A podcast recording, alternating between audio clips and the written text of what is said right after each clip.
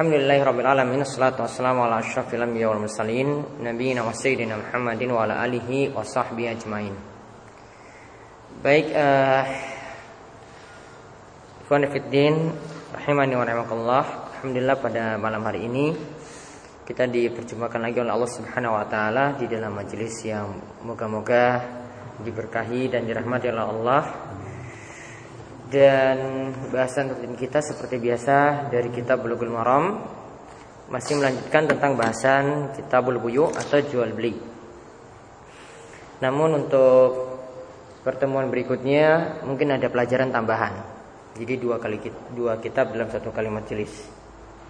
Setuju apa pembuatan? Setuju. Dua bahasan.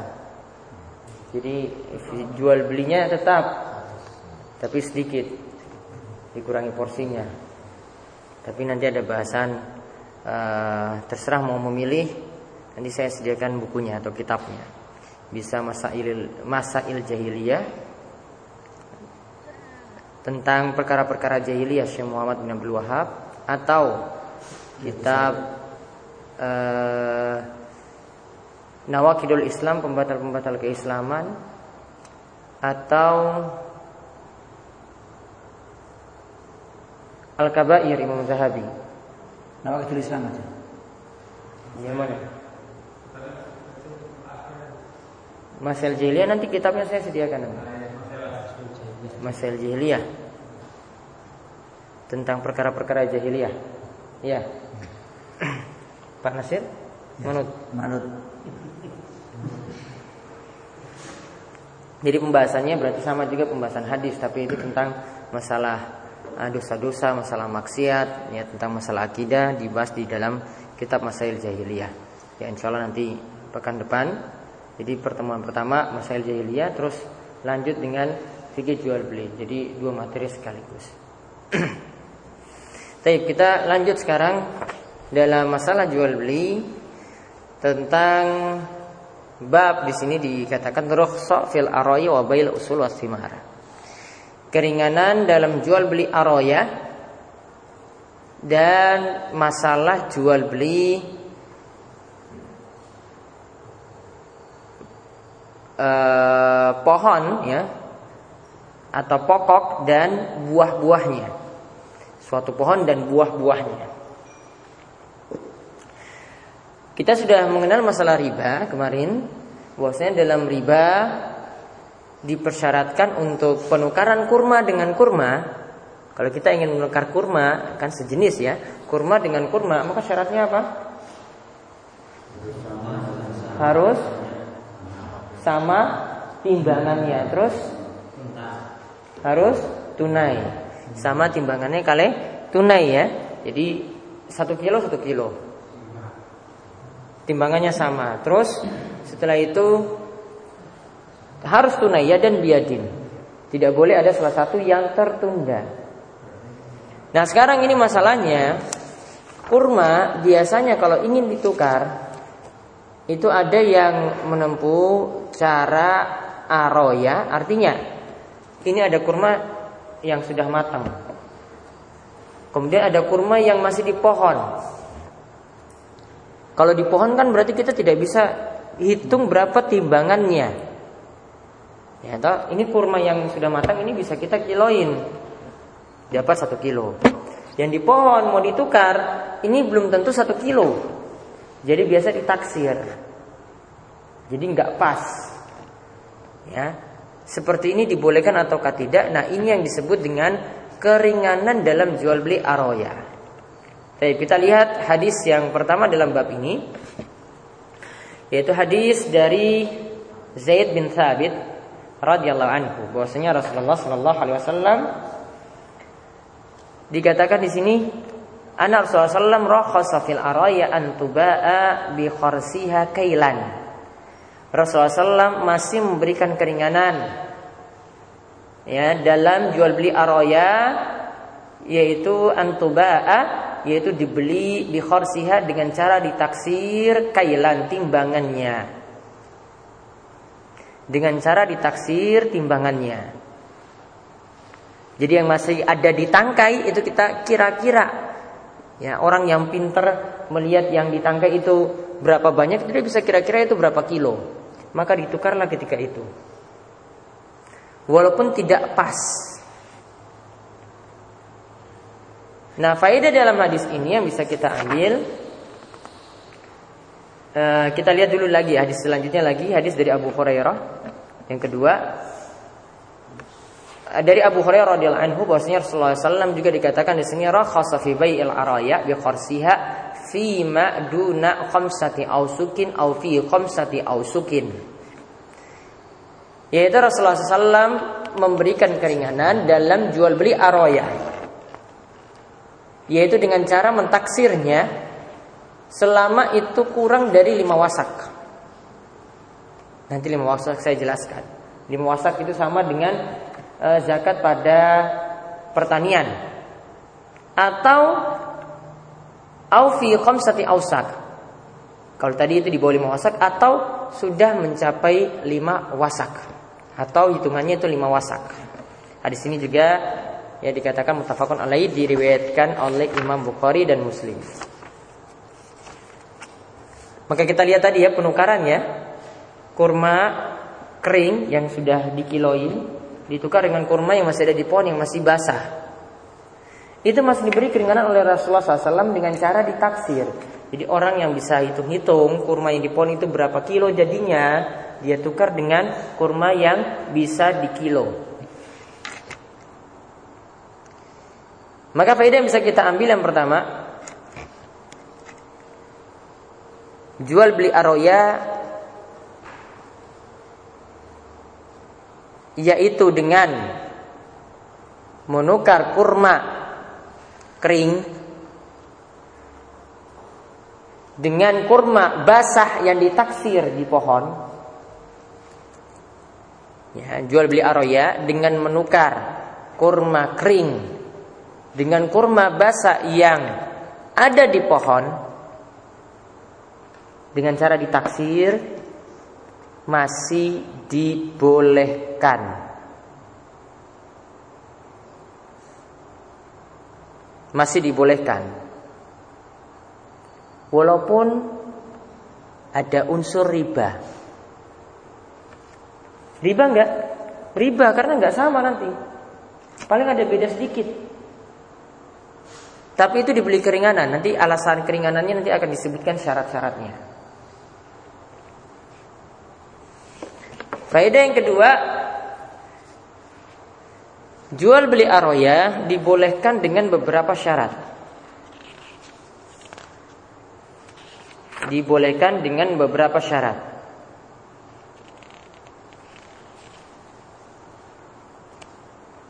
Yang pertama,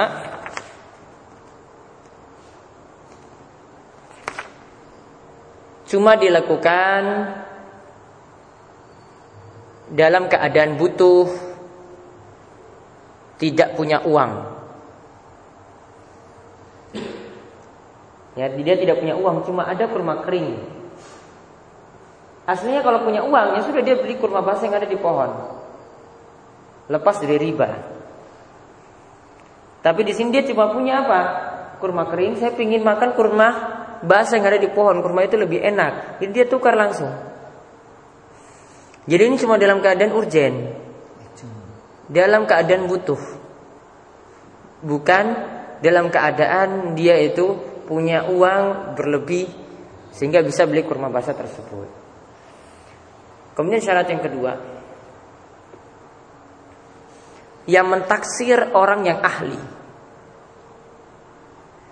Yang mentaksir kurma yang ada di pohon tadi orang yang ahli, sehingga dia bisa memperkirakan sama seperti kurma kering yang ditimbang. Yang di pohon ini jadinya berapa kilo dia tahu. Ini berapa tangkai dia hitung, berapa berapa kilo jadinya dia tahu. Maka dia bisa samakan dengan kurma yang kering. Ini jadinya tiga kilo. Jadi orang yang ahli, nggak bisa oleh sembarang orang, sehingga nanti kemungkinan ribanya itu kecil. Kemudian faedah yang ketiga, eh, apa syarat yang ketiga?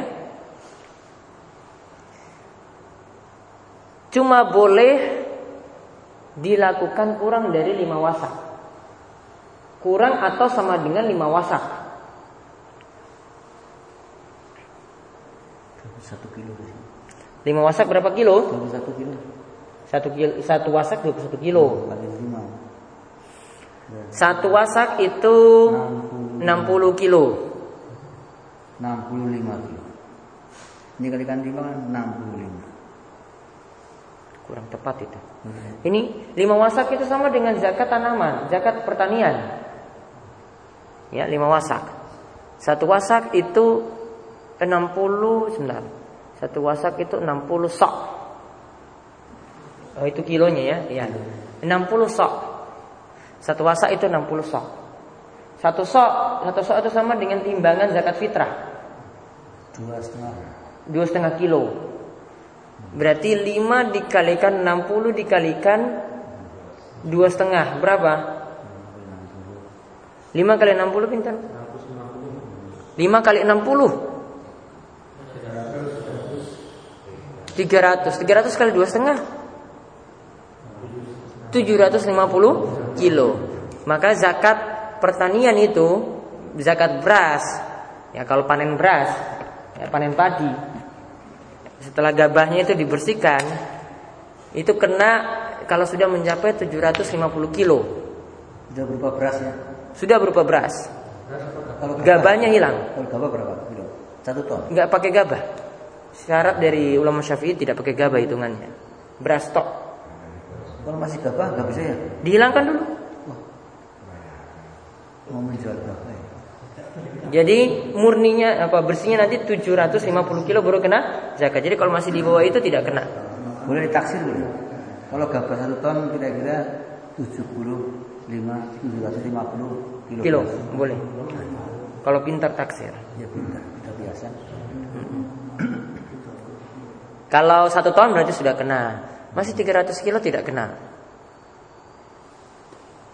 Biasanya. Namun kalau diniatkan padinya tadi untuk dijual, jual beli, ya berarti nanti masuk hitungan zakat barang dagangan atau masuk zakat penghasilan. Artinya tunggu. Kalau barang dagangan itu ada haul, tunggu satu tahun. Jadi sudah panen gitu. Tunggu uang ini dulu. Ini yang di bawah tujuh ratus lima puluh kilo ini, tiga ratus kilo misalnya. Penghasilannya tadi digunakan selama setahun. Masih ada enggak di atas nisab? Nisab mata uang itu pakai nisab perak di atas tiga koma enam juta. Masih di atas itu atau tidak? Kalau masih di atas itu berarti selama satu tahun. Sekarang Rojab, tanggal berapa sekarang? dua belas. dua belas Rojab seribu empat ratus tiga puluh lima Hijriah sudah nisab. Ini baru hitungan awal haul. Satu tahun kemudian dua belas Rojab seribu empat ratus tiga puluh enam Hijriah kena zakat ya, dua koma lima persen. Masuk hitungan zakat penghasilan. Jadi misalnya sekarang penghasilannya dari jual jual padi tadi misalnya tujuh juta misalnya, tujuh juta. Tahun depan karena panennya setahun berapa kali? Dua kali. Dua kali. Ya, ditambah lagi dengan penghasilan itu ya. Kemudian akhirnya di akhir tahun jadi sepuluh juta misalnya. Setelah digunakan untuk kepentingan-kepentingan yang lainnya, maka zakatnya nanti dua koma lima persen dikalikan keadaan simpanan dari penghasilannya di akhir tahun. Berarti dua koma lima persen dikalikan sepuluh juta. Berapa rupiah? dua ratus lima puluh ribu tok. Dirupiahkan boleh? Itu dirupiahkan itu. dua ratus lima puluh ribu seperempat puluh atau dua koma lima persen dari keadaan uang di akhir tahun. Namun kalau tadi sudah di atas nisab, ya langsung hitungannya. Sejak awalnya pakai tanda hujan, tanda hujan berarti sepuluh persen. Kalau pakai pengairan sendiri lima persen. Ya, panennya misalnya satu ton berarti lima persen kali satu ton berapa? lima puluh kilo. lima puluh kilo zakatnya. Keluarkan berasnya tadi lima puluh kilo untuk zakat setiap kali panen.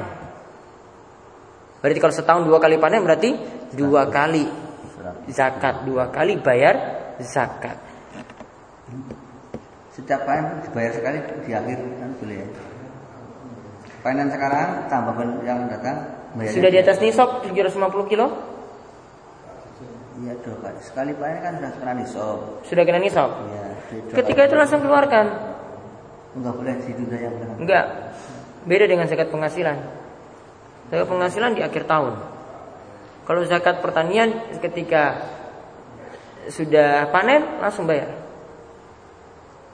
Kalau orang yang gajiannya lebih dari satu ton untuk beli beras, nah, pegawai, pegawai. Pegawai. Ya. Terus gajinya? Gajinya itu kalau untuk beli beras bisa lebih dua ton. dua ton. Hmm. Dilihat keadaan uangnya di akhir tahun. Hmm. Karena setiap orang itu punya kebutuhan masing-masing sendiri berbeda-beda. Hmm, untuk kebutuhan sehari-hari bersih, netto. Bersih. Pokoknya simpanan di akhir tahun itu sisa berapa? Nah sisanya ini yang dizakati dua koma lima persen. Hmm? Di atas nisab tiga koma enam juta belum belum juga. Berarti belum kaya benaran. Kalau kaya benaran itu di atas tiga koma enam juta dia tidak lihat-lihat lagi, dia tidak perhatikan nisab lagi. Uangnya stabil terus. Tadi memperhatikan nisab itu ketika belum apa? Belum kaya benaran. Jadi nisabnya diperhatikan terus, ini naik turun atau enggak, ini di bawah nisab. Kalau sudah di atas nisab terus dia santai aja. Pokoknya akhir tahun dua koma lima persen, akhir tahun dua koma lima persen, akhir tahun dua koma lima persen. Nah ketika memperhatikan nisab itu ketika uangnya belum stabil, dia belum baru beranjak kaya. Begitu. Tidak ada perhatikan nisab dan haul, nisab haul, nisab haul. Kalau rupiah itu berapa tuh? Rupiah, dirupiahkan berapa? Nisab, nisab rupiah. Penghasilan mata iya, uang. Iya, mata uang. Di atas tiga koma enam juta. Pokoknya punya uang tiga, tujuh juta ya. Hmm. tujuh juta. Bertahan setahun. Bertahan setahun. Kena zakat dua koma lima persen. Jadi deposito zakat cukup enggak ya? Deposito kan bisa ditarik. Lah ya, itu bunganya itu zakat boleh. Deposito dikasih bunga di sana. Enggak boleh. Ya namanya keluarkan zakat itu dari tidak boleh dengan yang terlalu mahal dari harta kita, tidak boleh yang yang terlalu murah, pertengahan. Banyak, yang haram nggak boleh, itu terlalu rendah. Yang haram tidak boleh digunakan untuk bayar zakat. Banyak orang-orang yang sok mengeluh menyimpan uang kan nggak aman di depositolan. Iya, bunganya tidak boleh dimanfaatkan sendiri, tidak boleh bayar zakat, tidak boleh gunakan untuk bayar listrik, tidak boleh gunakan untuk bayar pajak. Itu untuk kepentingan pribadi. Jadi digunakan, dibersihkan harta tadi untuk kepentingan sosial, kasih fakir miskin, ya kasih pengemis-pengemis. Kasih orang yang terlilit utang. Saya. Mm-mm. Gitu. Ada keluarga terlilit utang, kasih uang ribanya untuk dia saja. Persi- para ulama itu bersisi pendapat tentang penyaluran harta riba atau harta haram. Yang pendapat yang lebih tepat, pokoknya yang digunakan selain dari masjid itu boleh. Selain dari masjid. Yang penting dia tidak gunakan pribadi dan dia salurkan selain kepentingan untuk masjid. Berarti fakir miskin, untuk lunasi utang piutang orang miskin boleh. Alat umum boleh. Ngecor jalan. Kadang kita cuma pahami cuma ngecor jalan, cuma bangun kamar mandi, cuma bangun jalan, tidak tepat seperti itu. Harus butuh dalil. Kenapa kenapa khususkan seperti itu? Orang sakit boleh pakai dana riba. Yang sakit kita nggak boleh. Hmm? Yang sakit nggak punya. Yang sakit nggak boleh. Dia makan harta haram. Harta riba itu haram bagi dirinya, tidak haram bagi orang lain. Haram untuk dirinya, dia tidak boleh makan. Kalau dia makan harta riba itu sendiri, berarti dia makan riba, dosa besar. Tapi katakan lebih jelek daripada dosa zina. Lebih jelek daripada zina sebanyak tiga puluh enam kali. Itu. Sudah? Belum. Ustaz, kalau uang per sepuluh juta dititipkan di bank, itu otomatis setiap satu bulannya tiga puluh ribu. Itu kumpul sampai banyak, nanti kasihkan fakir miskin. Iya. Dapat pahala gak kita itu? Tidak. Uh. Innallaha thayyibun la yaqbalu illa thayyib. Allah itu thayyib dan cuma menerima dari yang thayyib-thayyib, yang halal-halal. Itu uang haram, enggak mungkin diterima amalannya. Ya siapa suruh? Disalurkan itu maksudnya dibersihkan, supaya kita tidak makan yang haram, tidak dapat pahala. Karena innallaha thayyibun, Allah itu thayyib dan hanya menerima dari yang thayyib-thayyib, yang halal yang diterima. Uang haram enggak diterima.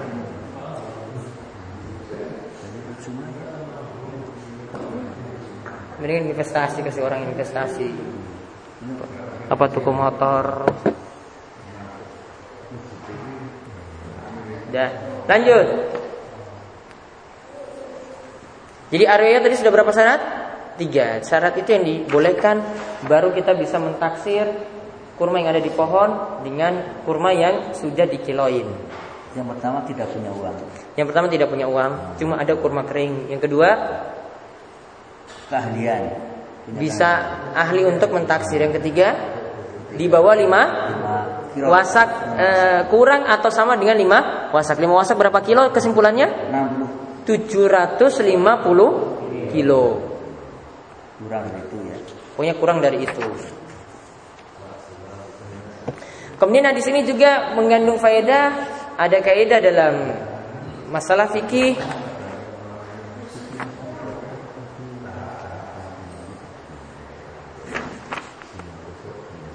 Bahwasanya al-masaqqa tajlibu taysir. Kesulitan itu mendatangkan kemudahan. Orang miskin, dia nggak punya uang, dia mau mau pingin merasakan kurma basah. Ketika itu ada kesulitan, maka kesulitan itu mendatangkan kemudahan. Boleh menukar kurma kering tadi dengan kurma basah. Al-masaqqa tajlibu taysir. Kesulitan itu mendatangkan kemudahan. Nah, kita tidak bisa sholat sambil berdiri. Padahal sholat wajib itu sholat wajib sambil berdiri. Maka dimudahkan sholat sambil duduk. Kita sulit mengerjakan sholat di masing-masing waktu. Maka ketika kita safar misalnya, kita sholatnya boleh dijamak, digabungkan dua sholat dalam satu waktu. Ya, itu adalah kemudahan juga dalam bersafar. Kemudian hadis ini juga menunjukkan uh, kaidah sesuatu yang haramnya itu karena sebagai perantara menuju yang haram, wasilah kepada yang haram. Ketika dibutuhkan, maka boleh menerjang yang haram tersebut. Asalkan apa haramnya itu karena wasilah atau perantara menuju yang haram. Contoh, saat berobat, laki-laki ya berobatnya dengan dokter laki-laki, perempuan ya dokter perempuan. Namun tidak ada di situ, di kampung ini tidak ada dokter yang ahli untuk mengobati penyakit tersebut kecuali lawan jenis. Ya, kecuali lawan jenis. Dan keharaman di sini, ini keharaman dalam masalah wasilah. Bukan keharaman secara zat. Ya, berobat seperti itu keharaman secara wasilah, bukan secara zatnya. Maka kaidah ini berlaku ketika dalam kondisi butuh. Maka berobat dalam keadaan terpaksa seperti itu dengan lawan jenis dibolehkan. Ya, jadi suatu yang haram karena itu jadi perantara. Ya, itu dibolehkan ketika butuh. Cuma butuh saja, tidak boleh masih ada dokter yang sama begitu ya. Dia malah berobat ke dokter tersebut, dokter yang lawan jenis. Kaidah ini berlaku. Karena dalam masalah Aroyah di sini ini dikenal dengan riba fadl, karena kan ada yang berlebih. Riba fadl itu berbeda kelasnya dengan riba nasi'ah. Riba nasi'ah itu lebih haram. Riba karena penundaan itu lebih haram daripada riba karena berlebihan. Kita tukar emas, ya, buat lebih emas dua puluh empat karat di sini, ini lebih sedikit daripada ditukar dengan emas delapan belas karat.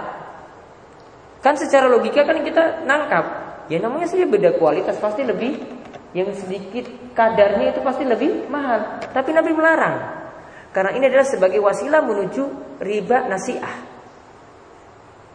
Riba karena ada penambahan waktu. Riba karena ada penundaan. Ini sebagai wasilah. Namun dibolehkan tadi dalam jual beli Aroyah ini dibolehkan karena dalam keadaan hajat, dalam keadaan butuh. Maka kaidah dalam masalah ini juga para ulama katakan ya, setiap yang makan muharraman tahrim wasilah fa'inal hajat tubihuhu. Ya.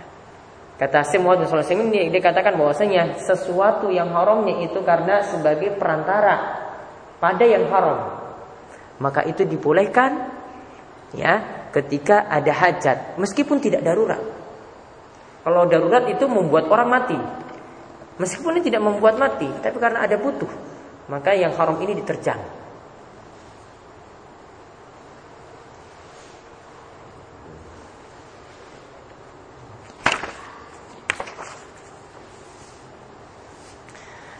Kemudian hadis yang berikutnya lagi, hadis dari Ibnu Umar radhiyallahu anhu, yaitu tentang masalah jual beli buah yang belum matang.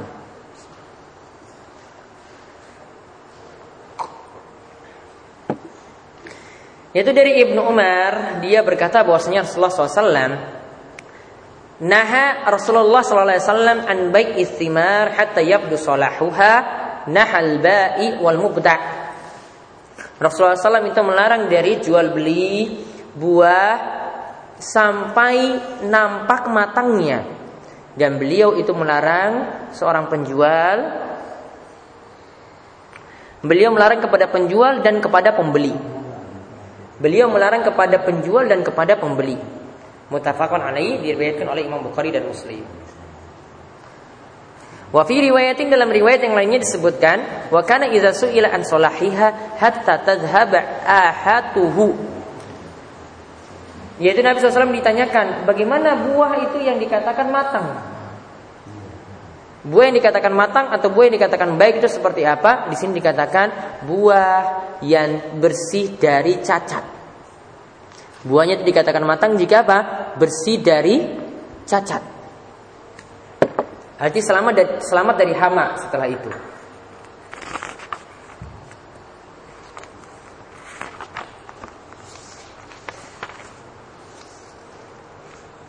Kemudian hadis berikutnya lagi dari Anas bin Malik, masih hadis yang serupa radhiyallahu anhu, yang mengatakan bahwasanya anna Nabi sallallahu alaihi wasallam naha an bai'i thamar, naha an bai'i thimar hatta tuzha. Qila wa ma azzahuha qal tahmarru wa tasfarru. Yaitu Nabi sallallahu alaihi wasallam itu melarang dari jual beli buah yang belum matang sampai dia tuzha. Apa yang dimaksud dengan tuzha? Kemudian dikatakan tuzha itu maksudnya matangnya itu karena ya memerah atau menguning. Muttafaqun alaihi, hadis ini diriwayatkan oleh Imam Bukhari dan Muslim. Dan dan lafaznya adalah lafaz Bukhari. Jadi ini juga hadis ini menunjukkan larangan jual beli buah yang belum matang. Kemudian hadis yang berikutnya lagi dari Anas bin Malik radhiyallahu anhu. Ya, dia mengatakan bahwasanya Nabi sallallahu alaihi wasallam, anna Nabi sallallahu alaihi wasallam naha an bai'il inab hatta yaswadda wa an bai'il habbi hatta yashtadda. Yaitu Nabi sallallahu alaihi wasallam itu melarang dari jual beli inab. Inab itu apa? Anggur. Anggur muda si, sampai dia itu matang berwarna hitam, yaswadda. Dan melarang dari jual beli biji-bijian sampai dia keras. Artinya keras, kerasnya itu menunjukkan matangnya. Hadis ini dikeluarkan oleh yang lima kecuali An-Nasa'i, jadi dikeluarkan oleh Ibn Majah, Tirmizi, Abu Dawud dan Imam Ahmad. Dan di sini disebutkan oleh Ibn Hibban dan Al-Hakim. Sama juga tentang larangan jual beli buah yang belum matang. Kemudian hadis berikutnya lagi sama juga, di sini masih membicarakan ini. Saya baca hadisnya semuanya dulu baru saya terangkan. Yaitu hadis dari Jabir bin Abdullah radhiyallahu anhu, dia berkata bahwasanya Rasulullah sallallahu alaihi wasallam bersabda, "Lau bi'ta min akhika samaran fa asabat hujaiha, fala yahillu laka an ta'khudha minhu syai'an bima ta'khudhu mal akhiki bi ghairi haqq." Kata Nabi sallallahu alaihi wasallam, seandainya engkau itu menjual kepada saudaramu suatu buah yang belum matang, lalu faso fasobat hujaiha, lalu tiba-tiba buah tersebut itu terkena hama, yaitu sampai dia itu membusuk. Maka di sini dikatakan fala yahilla, engkau tidak halal untuk mengambil harta darinya, mengambil uang darinya. Kenapa sampai engkau bisa mengambil harta darinya sedangkan engkau mengambilnya bukan dengan jalan yang benar? Hadis ini diriwayatkan oleh Imam Muslim, dan dalam riwayat lain dikatakan anna Nabi sallallahu alaihi wasallam amara biwad'il jawaih, bahwasanya Nabi sallallahu alaihi wasallam memerintah untuk mengurungkan, tidak menjual kurma yang busuk.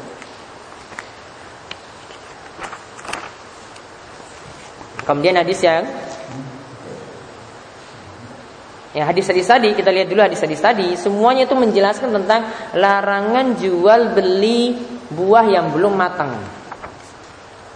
Namun hal ini dikecualikan jika jual belinya buah tersebut langsung diambil ketika itu, dimanfaatkan, bukan menunggu sampai ya, bukan menunggu sekarang beli kemudian nanti ketika sudah panen baru ambil. Kenapa demikian?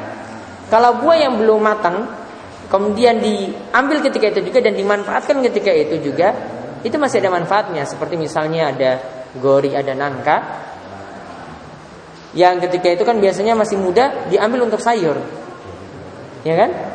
Dijual untuk dibuatkan sayur kan? Nah itu masih boleh karena ada manfaatnya. Ya ada manfaatnya ketika itu. Ilah atau alasan dia terlarang tidak ada.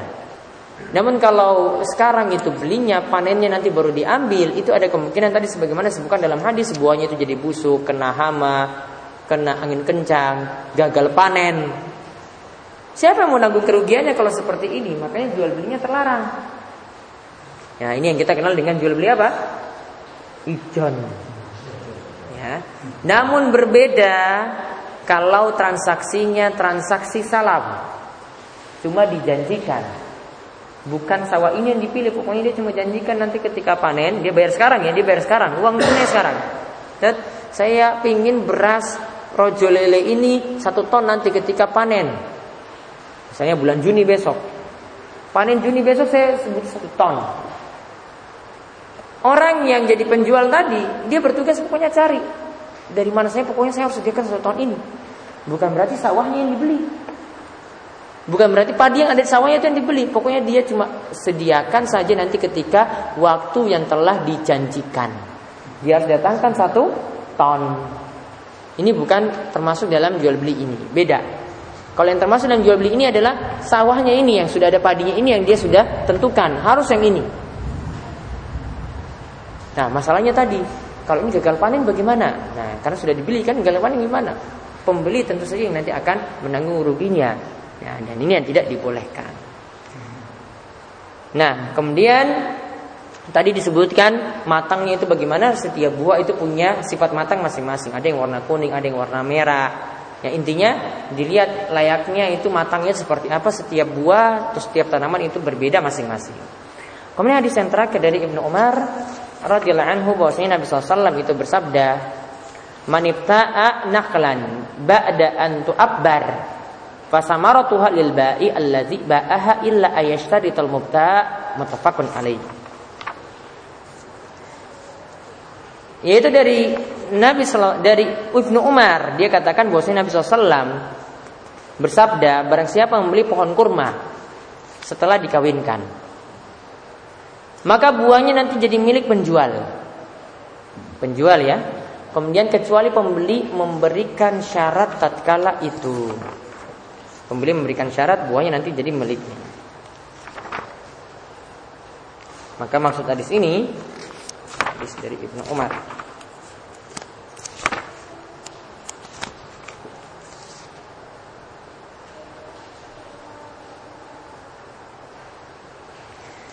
Jadi ini aturan dalam Islam, kalau ada penyerbukan, ada perkawinan antara buah, ya, maka nanti hasilnya itu jadi milik penjual.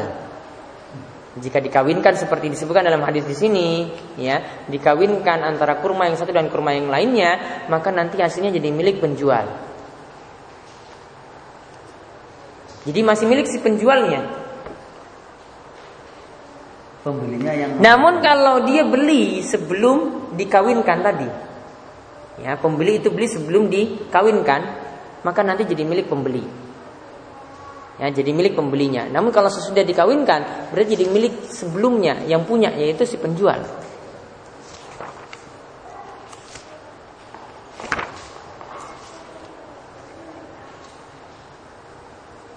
Dan di sini menunjukkan bolehnya jual beli se- uh, suatu tanaman sebelum dia itu dikawinkan dengan yang lain. Kemudian hadis ini juga mengandung faedah kaidah yang dikenal oleh para ulama, yasbutu taba'an ma la yasbutu istiqlalan. Sesuatu yang apabila berdiri sendiri itu tidak boleh, namun kalau berbarengan dengan yang lain itu boleh. Contoh, yang namanya gambar, ya, yang namanya gambar hasil lukisan itu misalnya, ya, hasil lukisan tidak boleh diperjualbelikan. Ya, gambar itu tidak boleh diperjual belikan. Namun kalau Pak Nasir beli sabun itu pasti ada gambar. Beli rinso pasti ada gambar. Kalpana. Nah, kalpana. Gambar wanita itu. Obat apa nyambungnya obat kok dengan wanita itu? Ada nyambungnya kan? Tapi pasti ada. Pasti ada di situ. Maka kaidah ini berlaku. Kalau beli gambar wanita sendiri itu enggak boleh. Ya, tak? Kalau enggak porno boleh ya? Nggak boleh. Namun kalau ini berbarengan dengan, kita nggak butuh gambarnya tadi. Gambarnya di dicopot, ya. Cuma mau ambil barangnya saja, isinya saja. Itu yang kita butuhkan. Maka ketika dia berbarengan dengan yang lainnya, ya, isinya yang kita cari bukan bungkusnya, ya, maka itu dibolehkan untuk dibeli. Namun kalau yang diincar itu, wah saya nggak butuh isinya, saya pengen copot ini gambarnya terus saya tempel di kamar, nah itu nggak boleh. Nah, kaidah ini ini berlaku.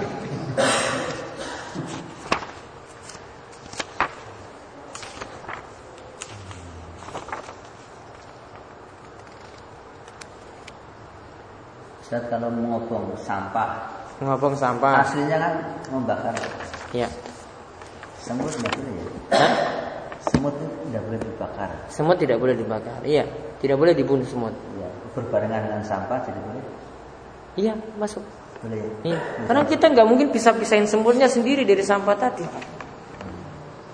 Kaidah itu masuk. Masuk ya. Hmm. Ada apa? Hmm. Topiknya mungkin agak berbeda. Di suatu pasar itu ada arisan. Apa yang kerasa? Arisan. Suatu pasar ada arisan, ya. Arisan, nah, arisannya itu dari berapa orang itu menunjuk salah satu, terus salah satu itu dia mendata yang untuk arisan, nanti nanti tiap tiap bulan atau tiap minggu serat, ya. Nah terus yang yang nari itu akhirnya kan dia dapat bonus gitu, dapat, ya, dapat komisi, dapat potongan, dapat potongan, ya. Itu termasuk itu. Jadi setiap anggota dipotong sama. Misalnya sepuluh ribu ya sepuluh ribu semua. Buat akan data kan nggak mungkin kalau arisan. Berarti nanti misalnya dari seratus ribu, sing sepuluh ribu, berarti arisannya cuma sembilan puluh. Ya, kira-kira. Nah, misalnya seperti itu. Boleh kalau yang dimaksudkan seperti itu. Ya administrasi nggak masalah. Boleh. Boleh. Ada lagi?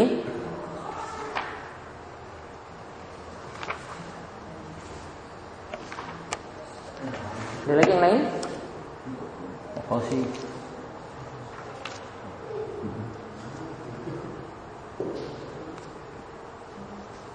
Ini minggu depan dua ini ya, dua kitab ya. Masa'il Jahiliyah dan kitab Bulughul Maram. Nanti kitabnya saya kasih nanti. Saya cari terjemahannya. Nanti kitabnya saya carikan. Bukunya. Nanti. Gak usah. Ya sallallahu alaihi wa Muhammadin wa ala alihi wa sahbihi ajma'in. Subhanakallahumma bihamdika asyhadu an la ilaha illa anta astaghfiruka wa atubu ilaik.